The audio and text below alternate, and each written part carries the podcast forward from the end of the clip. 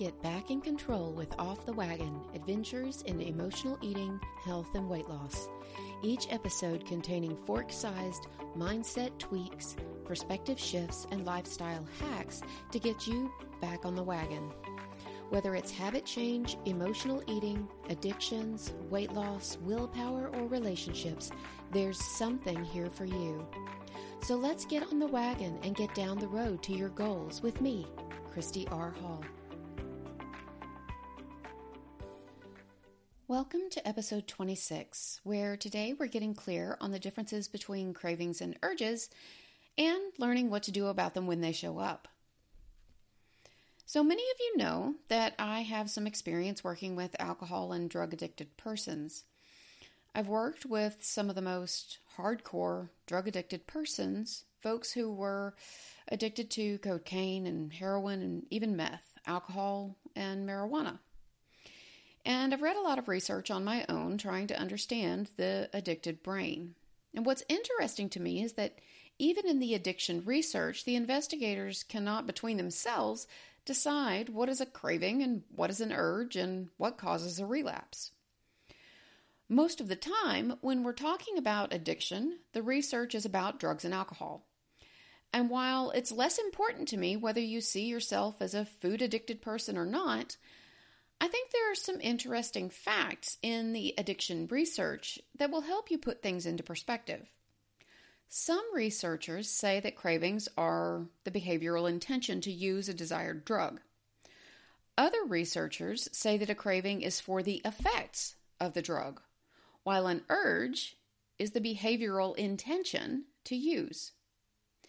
Still others encompass anticipation and the behavior reinforcing effects, intention, and desire to use as craving.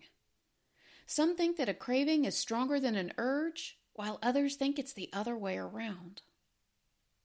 Not only that, but the research can't really come to a consensus around how long a craving lasts, though this is probably due to their varying definitions. For some, the definition of a craving lasts only a few minutes, while others can say it can last much longer. Either way, what we do know is that cravings and urges, both height and duration, can change dramatically during the day and have different meanings. Regardless of their inability to agree and whether you call it an urge or a craving, generally, self assessment indicates that eh, they're about identical. In fact, for some people, they define cravings and urges as the exact same thing. Additionally, what's interesting in reading the research is that having a craving or an urge doesn't always or even necessarily end in relapse. In fact, I think it's important here to also differentiate between a lapse and a relapse. In the addiction research and literature, a lapse is a temporary slip or a return to a previous behavior that one is trying to quit or control. It's usually a one time occurrence. A relapse is a full blown return to the pattern of behavior that you've been trying to moderate or quit altogether. So, bringing it back to emotional eating and weight release, let's say someone is trying to stick to a specific eating plan, trying to release unwanted weight. They might have a lapse if they eat one donut or one piece of cake or even one cheat meal.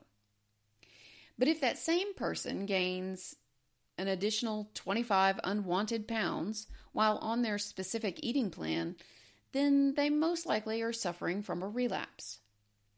Again, I understand that when we're talking about emotional eating behaviors and the desire to release weight, we're not talking about the same thing as, say, heroin, meth, or even alcohol. Still, some of the definitions can be beneficial for our purposes, not to define and label ourselves as addicted, because that may not be particularly helpful, but to help us understand our behavior in context. For me, when I define a craving, it's for something specific. And trying to trick yourself into being appeased by choosing something similar, like having a craving for Ben and Jerry's Magic Brownie ice cream, which is one of my husband's favorite things, it's not likely to be taken care of by eating broccoli or having a cup of raspberries. Cravings aren't always for something sweet and can be something situational, like craving a cigarette whenever you drink, or craving cheese and fruit whenever you drink wine, or craving sweet potatoes at Thanksgiving. As an example, after a long day of manual labor, I've been known to crave a steak. Now, you might think that I crave steak because I need more protein or more calories, and my body just knows what it needs. But in fact, I created this craving through behavior. There was a year when I was moving to a new apartment and I had a lot of stuff. And two friends and I moved everything I owned in one day. It took multiple trips Stuff was really heavy and it was really hard work. At the end of the day, in my fatigued state, I was super proud of myself and I wanted to reward myself. And I did so by taking everyone out for a steak dinner. In that moment, I programmed my behavior, set up an expectation that when I work really hard, I get a steak dinner. And it only took that one time to create the link between the behavior and the expectation of reward. And while I no longer feed that craving, if I work really, really hard, I'll still get the thought or the craving for a steak dinner, even though at this point I'm very unlikely to go out and get one. Now, for me, an urge is less specific. It's not about a specific food or food item, but rather an impulse to do a behavior, similar to having an urge to go to the bathroom. For me, an urge shows up as an impulse to eat. I might want something sweet or something salty or whatever, but it's not that specific, and usually any number of things can meet the need. It's important to understand that it doesn't really matter how you define your cravings and urges, but really what you do and don't do with them. Either way, cravings and urges are normal. The thing to know about cravings and urges is that they will pass with time. At times, they can be pretty intense, but each wave of craving or urge will subside if you can wait it out and have a plan for dealing with them when they show up. Cravings and urges will decrease in strength and frequency over time. Research has shown time and time again that cognitive and behavioral coping strategies appear to be equally successful at dealing with cravings and urges, and combining the two strategies typically enhances their effectiveness and ultimately prevents relapse. So, what I'm saying to you is, is that you can make your cravings and urges decrease by creating alternative behaviors, habits, and coping strategies that work for you. For many emotional eaters, emotional situations, both positive and negative, can create urges and cravings. And these impulses trigger automatic responses. In the beginning, they're without conscious thought. I want blank chocolate, cookies, ice cream, chips, whatever it is. And that means I get it. You instinctively, impulsively, automatically get up and go get it. Learning to say no to these intense, ingrained desires is one of our biggest challenges as emotional eaters. The good news is, is that you can understand these desires and learn to resist them. So today, I want to share a page from Smart Recovery, which has a firm foundation in CBT, which is cognitive behavioral therapy, and REBT, rational emotive behavior therapy. Both of these therapies or skills research shows are incredibly helpful for dealing with emotional eating habits and behaviors. Coping with urges and cravings is a huge part of mastering your emotional eating behavior. And again, while how you feel about your food issues and whether they constitute food addiction is not really that important, the process I'm going to share with you, which is called DEADS, D E A D S, can be leveraged to deal with cravings and urges. The way I remember it is cravings and urges, DEADS. Each letter stands for a part of this approach. D is for delay. The mental activities and processes of cravings and urges disappear over time unless you actively maintain and engage with them with your attention. If you pay them no mind, they will run their course and disappear. If your cravings or urges aren't gone in 20 to 30 minutes, then chances are you're still exposed to the stimulus, whatever it is, that cued up the urge in the first place. Urges usually disappear on their own if we let them. And what I mean is, is if we accept and get curious about the urge and notice it without doing battle with it, then the urge will subside.